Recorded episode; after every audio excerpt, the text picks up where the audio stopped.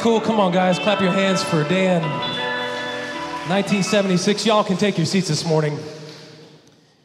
Y'all so good. You just stand the whole time if we let you. We love that about you.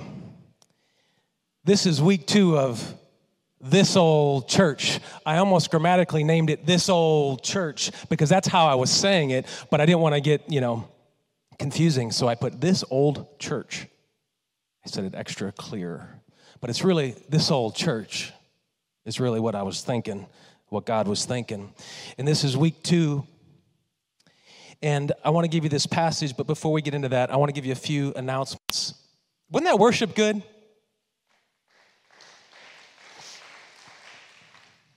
It was great. It was great.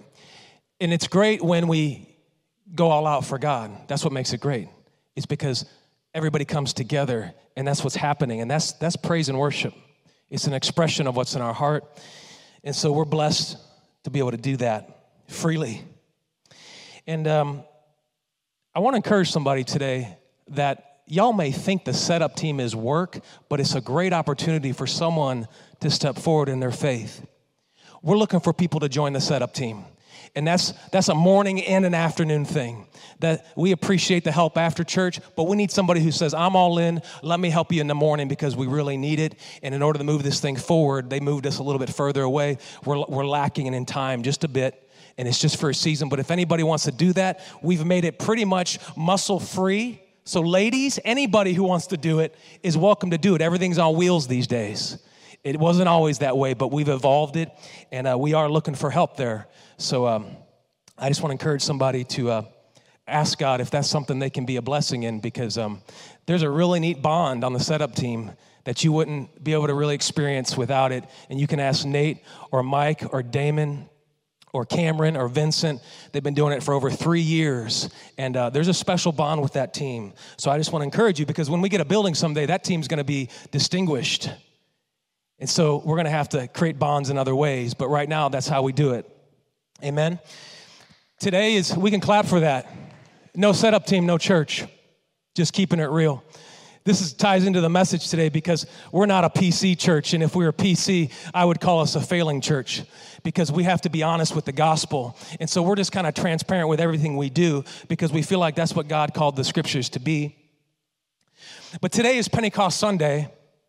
Does anybody know what that is? Pentecost Sunday is a it's, it's observed the seventh Sunday after the resurrection, or the 50th day post resurrection of when the uh, today was the day in Acts 2 when Peter spoke on the hill and everything went crazy, crazy weird. But it's cool because this was around the time back then it took place after Christ had ascended. So if you can imagine, like Easter, when I say post resurrection, I'm talking about Easter Sunday. We call it Easter Sunday holiday. The Bible calls it resurrection. So if you imagine the time we had resurrection and then this, this amount of weeks that have passed, that's how it felt as they were on the in between before God endued them with power on the day of Pentecost, which is now observed today. It's always followed by the seventh Sunday after Easter. And I thought it was fitting because um, we're in this series and we're touching on the differences between the disciples that went out and witnessed in Acts. And then we're going to jump today to the disciples that went out and went, witnessed. Did you know you don't have to be the original 12 to be a disciple? In fact, they were called apostles. Anybody that followed them became disciples. Anybody that shares the good news is a disciple of Christ.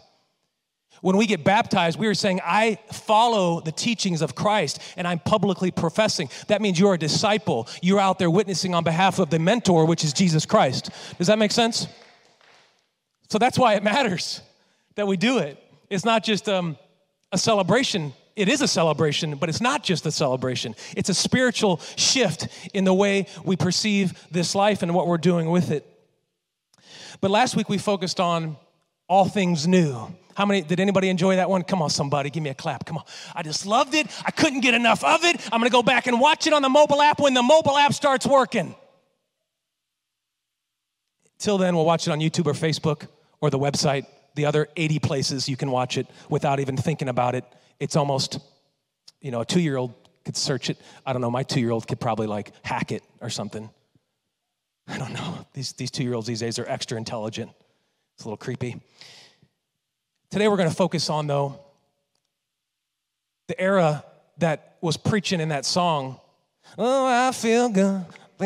Come on, somebody. I feel good. I don't even know how it went, but it was something like that, and uh, it was good. But that was the era. That was the 70s, 80s era that my folks grew up in, in their experience, and um, it's so good because it's roots of how we got to here. So we're going to focus on that today, but I just want to tell you some some cool stories about that time period that I, I've heard through memories shared, and also a little bit. I mean, early '80s, I was kind of still in it. I was just little, and and I remember my dad doing things like street evangelism with a banjo. I know you're thinking, what's a banjo? It's like a guitar, but it's heavier and it's round and it's always it's it's it's an open tuning, so you can just bring and it's in it's like it works even if you don't touch it. You just bring, you know. So that's a banjo, and they would witness. Anybody ever seen a banjo? We're gonna add a banjo. Anybody? Okay. We're gonna add some boom, ding, ding, ding, ding, ding, ding, ding, ding, boom, a little subs, a little banjo. What do you think? No, Lonnie? You know any banjo players? she's shaking her head yes, but she's saying, no, we're not doing that. Anyway, that era had something special about them. And I'm going to give you the passage in a minute. In fact, let's go ahead and do the passage. This will make more sense. Let's go to Acts chapter 4, verse 23 through 31. The ibuprofen I took is getting my, my thoughts out of order. It's hard stuff. For four ibuprofen I have to take to get the job done. I don't want any. I know I've used the label. It says two, but I'm a man and I choose four. Okay, because it works. I wasn't feeling the greatest this morning, but this is right after uh, Peter and John. I think. Well, the scripture's right in front of me. Peter and John were getting persecuted for professing the gospel at the beginning of Acts chapter 4 to this in the Sanhedrin, which is like the council, didn't like it that they were doing these things and claiming Christ to be the source of all these miracles, signs, and wonders. And so this passage here is after they were thrown in jail for a day. I mean, they went to jail for a day because they wanted to share Christ. Is anybody willing to go to jail for a day today and miss the barbecue? No? That's what they did. I'm not saying I would, but that's what they did. They, they said, This is legit. Like, this is a real thing, and you need to hear it. And so be it. If you put me in jail for a day, I'll get out tomorrow. So they got out the next day, and they come together with all the disciples at that time because the, the team was growing. A growing church is a healthy church, it was meant to grow. Go out, take my gospel out into the world. That's what we believe. But so, where we start off in verse 23 is when they come back now after dealing with the persecution of the Sanhedrin because they've been professing Christ to the public and doing things like healing people. They come back together and they talk about it. And on verse 23, it says, On their release, Peter and John went back to their own people and reported all that the chief priests and the elders had said to them. They, they told them about the hate they were receiving. And when they heard this, they raised their voices together in prayer to God. Sovereign Lord, they said, you made the heavens and the earth and the sea and everything in them. You spoke by the Holy Spirit that dwelleth in you, that made the heavens, everything about you. You spoke it through the mouth of your servant, our faithful David. It came through the ancestry to us. Why do the nations rage and the people plot in vain? The kings of the earth, earth rise up and the rulers band together against the Lord and against his anointed one. That's Christ. 27 says, Indeed, Herod and Pontius Pilate met together with the Gentiles and the people of Israel in the city to conspire against your holy servant Jesus, whom you anointed. Anybody ever feel like that? Like you're trying to do good, but the world is against everything you're trying to do, and all you're trying to do is the right thing? Does anybody ever feel that? They did what your power and will had decided beforehand should happen. They said, You already knew, God, what was going to happen. Verse 29 Now, Lord, consider their servants, consider their threats, and enable your servants to speak your word with great boldness. Look to your neighbor, say, boldness. Stretch out your hand to heal and perform signs and wonders through the name of your holy servant, Jesus. There's a reason we claim and prophesy and speak the name of Jesus. Just read the book of Acts. Everything that was done was done in the name of Jesus. I didn't write it. It's gospel. The fullness of the Godhead dwelleth in Christ bodily. He is the head. We are the corner. We are the body. You see, you see, he represents everything God is. That's why Jesus was the name they were baptized in. That's why Jesus is the name it says you must be saved by. That's why it says everything they did was against Jesus. They didn't say we persecuted God, they didn't say we persecuted the Almighty Creator. We persecuted Jesus. He is the threat because He represented everything God is to humanity.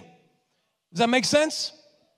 People don't understand that. And when they understand that this is not a fleshly man we're talking about, this is the inhabitor, container of the Almighty Spirit of God that was delivered through time and space and was born of something called a fruit or a son because it has a beginning, but the Spirit hath no beginning. He is from the beginning as it was in the end as well.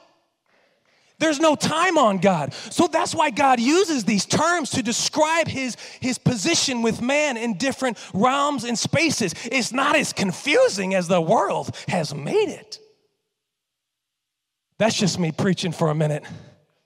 Because it's so much simpler than what we have made God to be.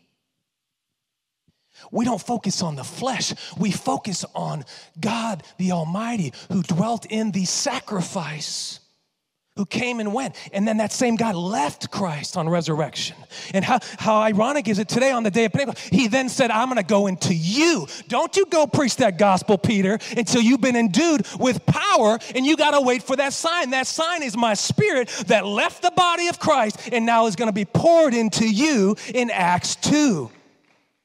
So I'm giving you some practical teaching here so you understand what went down because when you understand that revelation that we're taking the place of the Messiah himself because we become part of the body, you're going to look at Christianity different and like start a church or something. I didn't have all my coffee. It's still in the back. Probably a good thing at this point.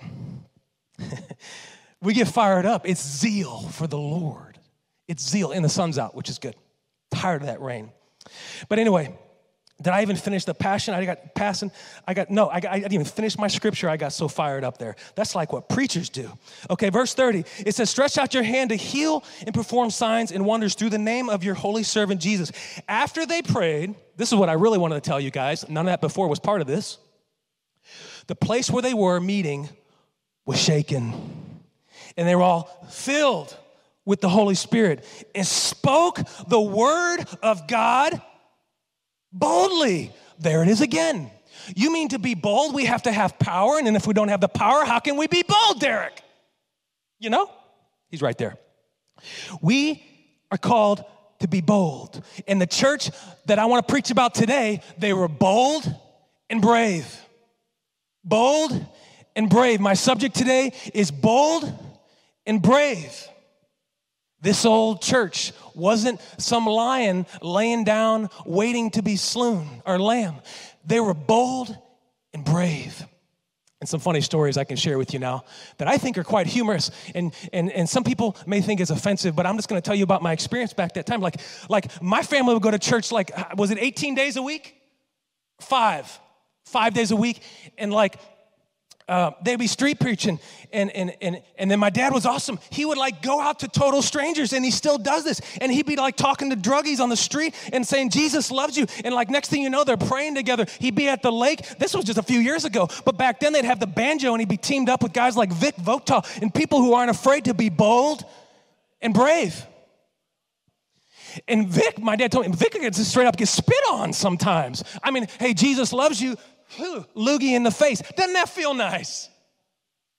They weren't preaching fire brimstone. They weren't preaching that. This ain't this ain't Westboro Baptist. This is the love of Christ that was getting spit on, just like the Messiah. We come with grace and truth and love.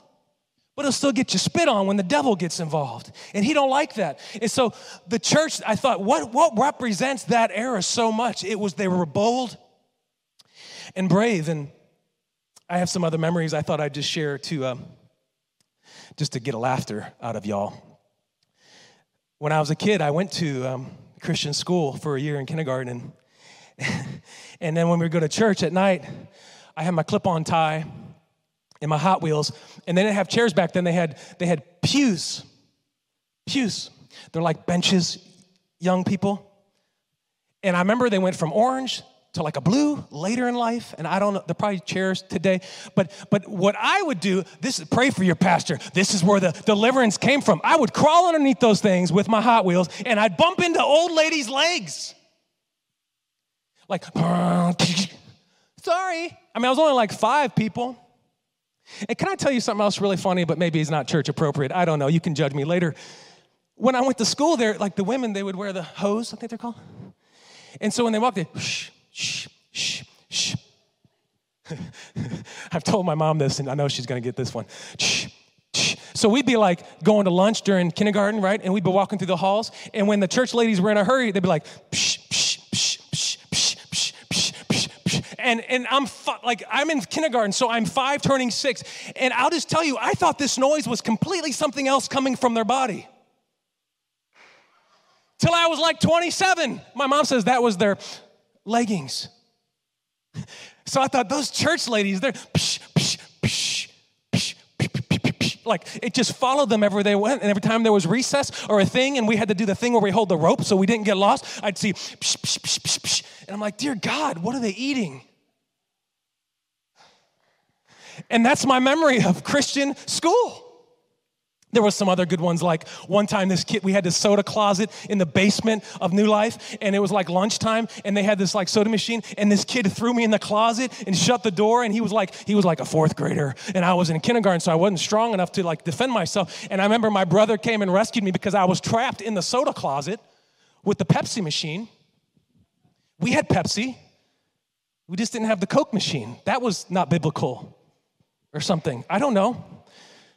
And then this other time, I could just go on. A, I could just go on a rant list today and feed you with completely uh, effortless, uh, immaterial humor. Like the one time we were sitting at the lunch table, Don, and I had the spaghetti in the thermos because that's how Mom sent spaghetti to school. And, and I was eating the spaghetti out of thermos, and this leaf surfaces in my meal.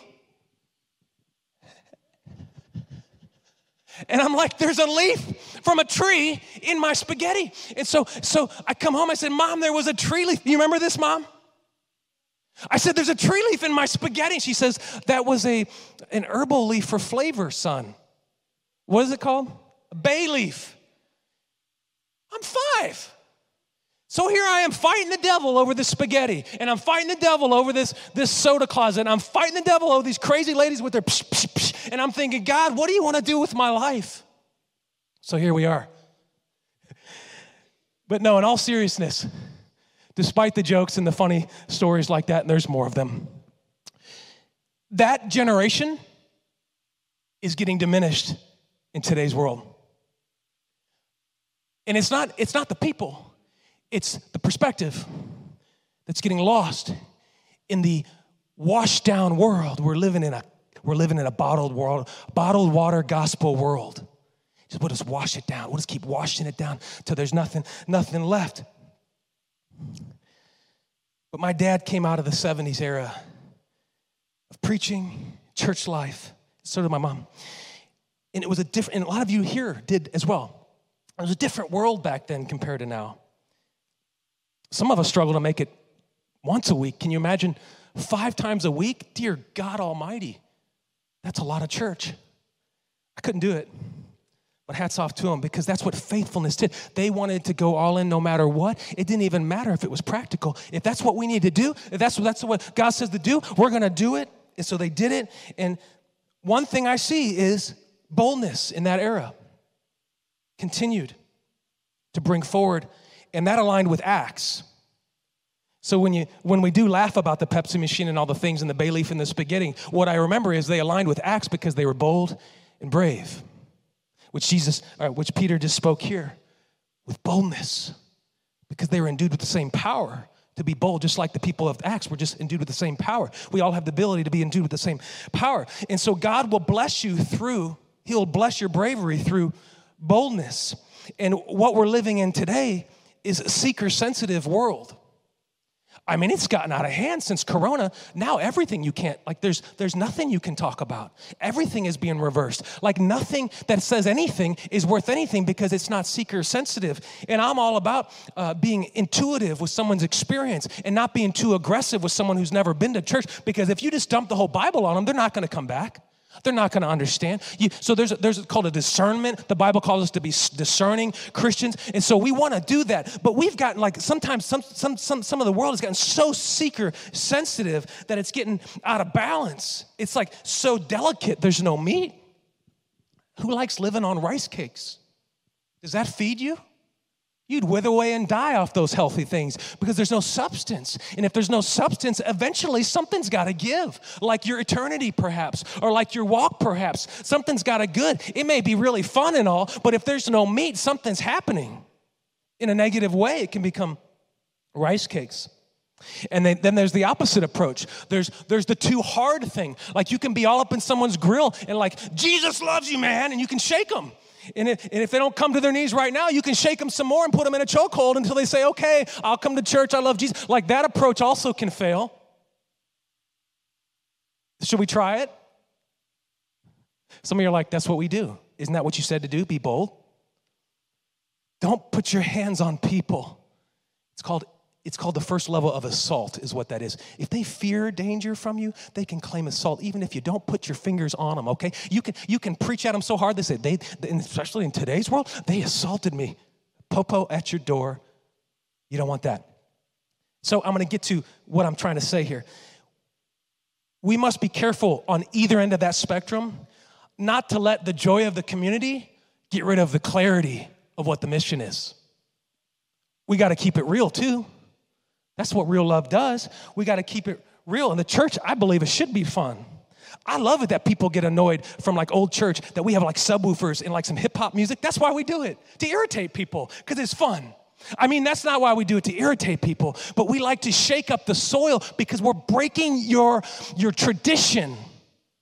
We're breaking the tradition and trying to show you a fresh look and make it new again to you by always making it not predictable. Just like the way God would always do it different. We know He was faithful, but how He delivers, like two years after you give up trying to have the baby, like He always does it different. You know? And so that's what we're trying to do as a church. And so this seeker sensitive world can be a danger zone. It can be a danger zone. But the retro church, the church from that era, was bold and brave. There was realness. What we're trying to do is make sure we carry forward the attributes that come from here, that went through the 70s era and all the church eras, and that should still persist today. We're trying to absorb the attributes to collectively be the best church of God we can be. And that realness is what I'm talking about, that we're losing realness. We're losing realness, that people are so tired of the fake thing they want real love. And real love loves you when you hurt. And sometimes it hurts to really love you. Does that make sense? Sometimes to really show you I love you is to not tell you what you want and to not give you what you want and to, t- to, say, I'm there for you, but you're making a mistake and this is the way. And God loves you, but with grace and truth, I can't stray from this word and do it because you do it. I can't applicate the theology of the scripture to the, to, to the theology you wanna, you wanna a la carte into your life. We have to keep it real. Can't do that. And so we can do that as people. I do it, we all do it. So we got to keep realness at the center. Otherwise, if we become too patronizing, too pat on the back for everything, and there's never any teaching, there's never any substance, we start pushing people into a danger zone in their walk. To much is given, much is required, the Bible says. That's what that means.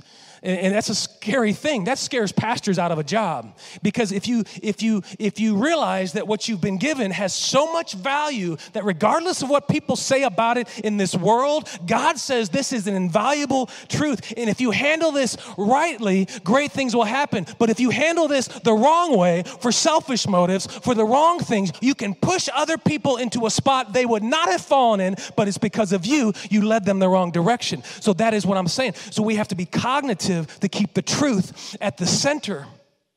It's important. Y'all getting this? It's a danger zone when we're too extreme on one end or the other. So this is kind of like applies to our individual lives, and this this applies also to our church, how we move the gospel forward. Because synergy is how we're all doing it independently together as one, and then that's what the output of the church is. Someone's the foot of the body, someone's the finger, someone's someone's the, the neck, someone's the shoulder, and together we're the body of Christ. And Jesus told me in my prayer the other night, he said, I wasn't PC. He says, I just want you to know, Pastor, I mean, son, or whatever he calls people when they talk to him clear enough that you can discern that. I don't usually hear from God so clearly. He says, I wasn't PC. I was graceful, but I was real. I mean, can you imagine if Jesus was PC on the cross when they were getting ready to crucify him? He'd be like, You can't call this a cross. It's two pieces of wood because the cross implies suffering, and I don't think that's appropriate to imply any type of suffering on this cross because that would be, that would be harmful to people knowing truth. Can you imagine? Can you imagine? Do you remember the scripture when he's throwing tables over because they made the house a den of thieves? The synagogue, you know, you know, Emily's like, I don't know, but I'm letting you know, girl. That's why I'm preaching to you. See, see, see, he tipped things over because he had to keep it real. Because if he didn't say anything, you got rice cakes. We can feel real good. We can go through the motions. We can make the pictures look real good. We can make the broadcast look real good. And we can get really loud. And I can really throw out a lot of buzzwords. But at the end of the day, if we don't keep the truth transparent and real, we're hurting people. You can clap for that. It's good. Because it has to be at the forefront of your mission. This is not my mission, this is a mission over everyone's life. And so, if you're not cognitive of how you are dealing with people, your interactions, you got to really make sure Christ is the backbone of what you're saying. Or be careful. Slow to speak, James said. His own brother said, slow to speak, quick to listen. Because sometimes we get too ahead of what we know and we just start throwing darts at people. It doesn't always work. Sometimes it can push them into the danger zone. Well, God will get you for that. Oh, that's such a loving thing to say to someone who walked in a church. Happened, not here. Of course not. We're way too clean for that. But people, people, church hurt. We preached on church hurt. It's a real thing. Because people start throwing, throwing scripture like they're darts out of context. It's like whatever, like whatever buzzword of the day. And then they say, the Lord told me, blah, blah, blah. And they start hammering people. And then the preacher's like, I am not going back there. Discernment matters. And Jesus wasn't politically correct. That's what makes me love Jesus so much is that in all the grace and love he's shown me as an individual, and you can apply this to yourself, he never takes away the reminder that you absolutely need him in your life. He never says, You're good enough, go forward, Call me when you need me. He says, I love you to the ends of the world and back. I love you more than anything, but you absolutely need me because I am the way, the truth, and the life. And whoever shall not believe on me shall perish. You know, like, like God is real. He's keeping it real. They were making the house of den of thieves, and so he tipped over tables. So he'll never stop loving you. That's called real love because it's transparent, bold, but graceful. Graceful. Truth in love. We want to be a church that shares the truth in love. Even when we don't disagree, we disagree in love. We don't get bitter. We don't start bringing in weeds to the garden. We talk about it. We hug it out. We don't have to be even, it's not even personal a lot of times. It's just called springboard healthy church growth discussion. It's not personal. I had a guy flip out on my own email the other day. This is not even related to the church. Because however I said something, I think it was very uh, to the point in the email. You could tell he got flustered, so I called because I learned a lot of times just call the person because they're misinterpreting the way it's worded. And he says on the phone, Well, I don't want to fight about it. And I was like in a really good mood. I said, I, I said, Brother, I said, I wasn't fighting with you. I said, I was just asking a question. I said, I think the email maybe gave you a tone that wasn't really there. I said, I agree with you. This was, this was in the software world, this technical people, you know. I'm, I'm a geek, so I can make fun of them. So, so what I'm saying is like, that little bit of tonal difference in an email versus a phone call completely changed how this person perceived me, which I've never met in person, by the way. So it's just that easy. That's why we want to be slow to speak, quick to listen, and always make grace at the forefront of our delivery in communication with each other. So Jesus did that, but he also wasn't afraid to keep it real. And that's what that's what the church was. They were keeping it real. They were bold and brave. And the greatest way to lose someone you care about is to fear telling them the truth, is to fear being honest with them. I'd, I'd, I'd love having people hate me for being honest. What I can't sleep at night is when I know in my conscience I didn't tell them what I felt really was truth because I was intimidated by what they might think.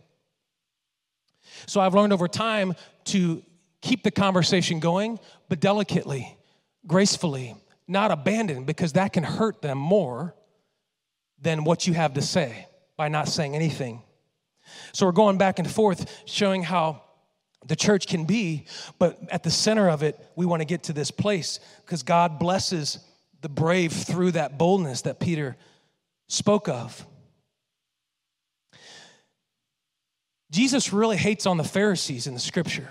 If you notice a pattern, it's called the Pharisee mindset. It's the religious mindset. Look at my robe.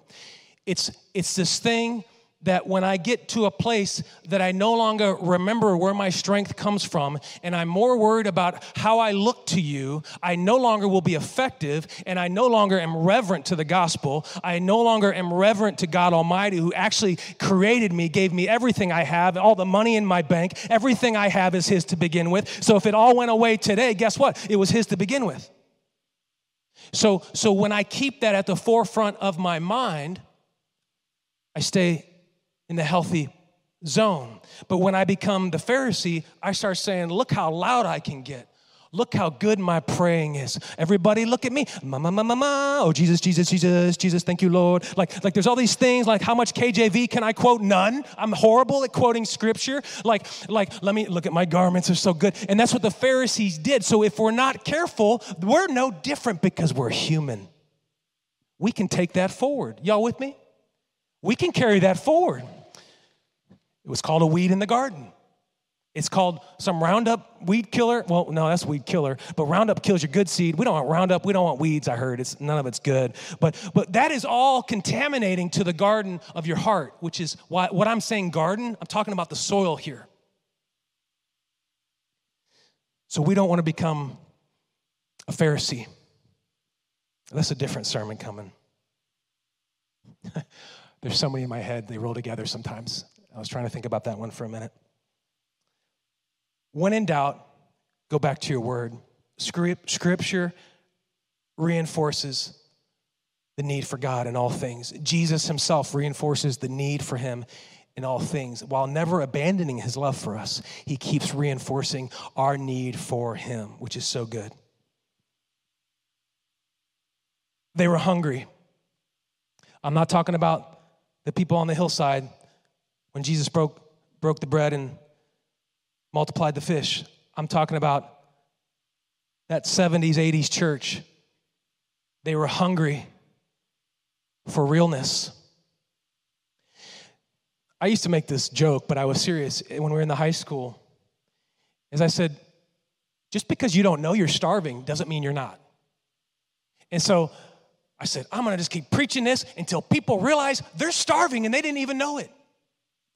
So I still believe that because you can be so used to rice cakes and have such an underdeveloped spiritual palate that you think it's actually a really good thing to eat while your body withers until you get up in that nice restaurant and you get the steak and you get the whatever and you say wow there's a big spectrum here of growth in my taste buds for, for life i didn't know about. So so i always said i said we're going to preach it and keep telling them until they realize maybe i'm starving and i didn't know it. And now i'm starting to feel something i didn't feel before which is a satiated spiritual satisfaction that i've been lacking and i didn't know it because i turned off my feelings to it I turned off my spiritual eyes and ears to it. So they were hungering for realness. And that's what we can never lose. We can never lose hunger for realness.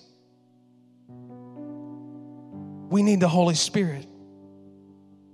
The world right now is starving for authentic gospel truth. And there's churches all over the world trying to give it to them.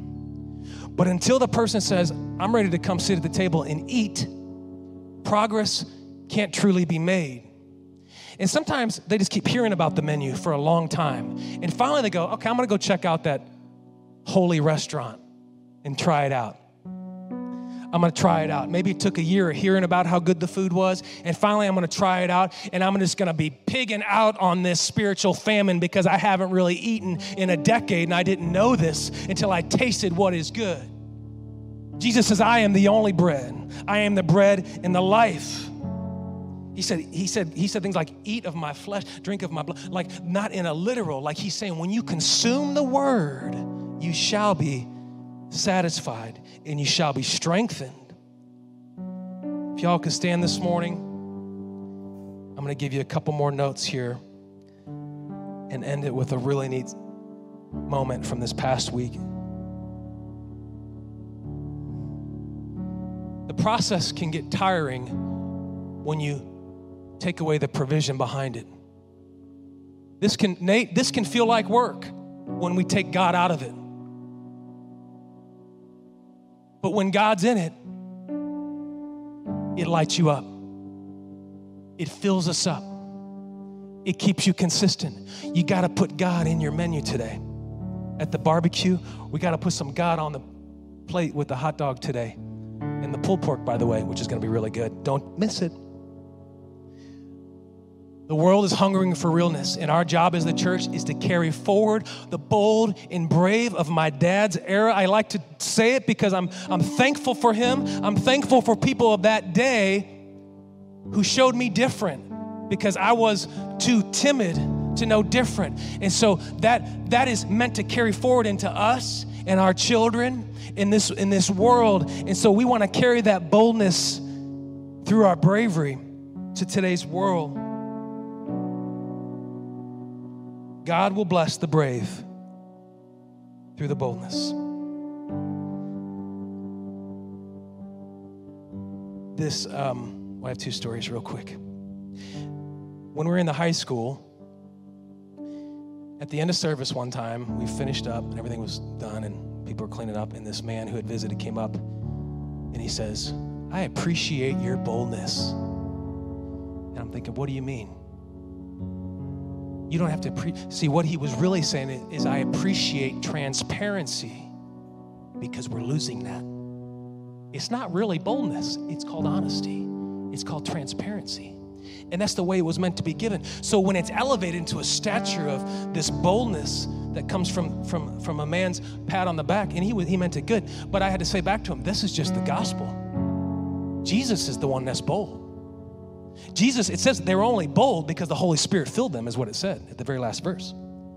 So Jesus is the one that's bold. And that's how it was meant to be. That's the only way we can do it, church, is with God in the center. But I wanted to close with this story. We lost my grandfather about a week ago, and we had the celebration wake. I'm not sure what the politically correct term is. And my dad asked me to sing a song, and I'm just like, oh no, I don't want to sing it, one of these things. It's like the little kid in me came out, like the, the intimidation. And I'm thinking, well, I pastor a church, but but I don't want to do that. But I pastor the good, like good devil, bad, you know. And, and I thought, this is for my dad, this is for my grandpa, I'm gonna do it. And I, I was just like this mental thing I had to like sit for five minutes ago, duh. And so anyway, we had my dad leading. Okay, my dad's got the fire in him. You've seen that. And he still does. So my dad was leading the celebration just in communication. So God's presence was already really strong, okay? And then I was sitting at the guitar I was gonna sing MercyMe. I, I can only imagine what it will be like when I walk by your side. Surrounded by your presence, when will my heart feel? Will I dance for you, Jesus? Or in all of you be still? Will I, you know? So I was doing that. I was waiting, and I'm just waiting in like this silence, and it's like so tense, you know, because it's a funeral, it's politically correct. And I'm thinking, the only thing we can do in here is worship. I don't care what people think. This is my grandfather laying there, and it was really awkward. And so my dad's talking, and people, nobody wanted to talk. Remember? He's like, Does anybody want to say anything? And they're all intimidated. And I get it. Not everybody's meant to do that. And then and then the gentleman leading the service, it was Aaron Batchelor leading, leading the funeral. So he was on fire and he was preaching. And then I got to do the song, and I said, I know y'all know these words. Y'all better sing this with me. And we got that whole place lit up singing. It was really cool. Wasn't that cool, Dad? Did you like that? That was cool. It wasn't funeral like. Mike, I don't know if that was funeral like. It was much too full of joy. But I said, if my grandpa was here right now, he'd be singing.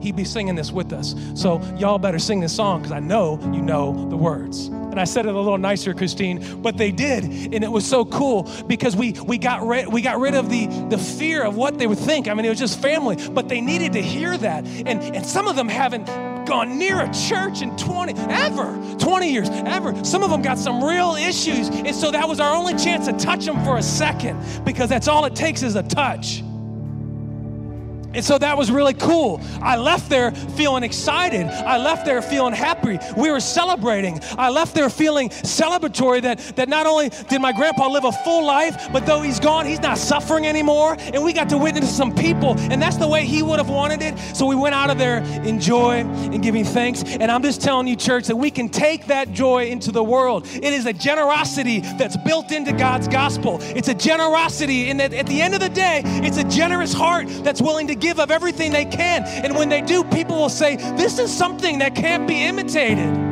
This is unique, and I need that. I'm tired of the process. I need something genuine. And that generous heart to give in all abundance, in all things, is no longer about you, it's about God, and you will see lives changed across the map. In Jesus' name, okay?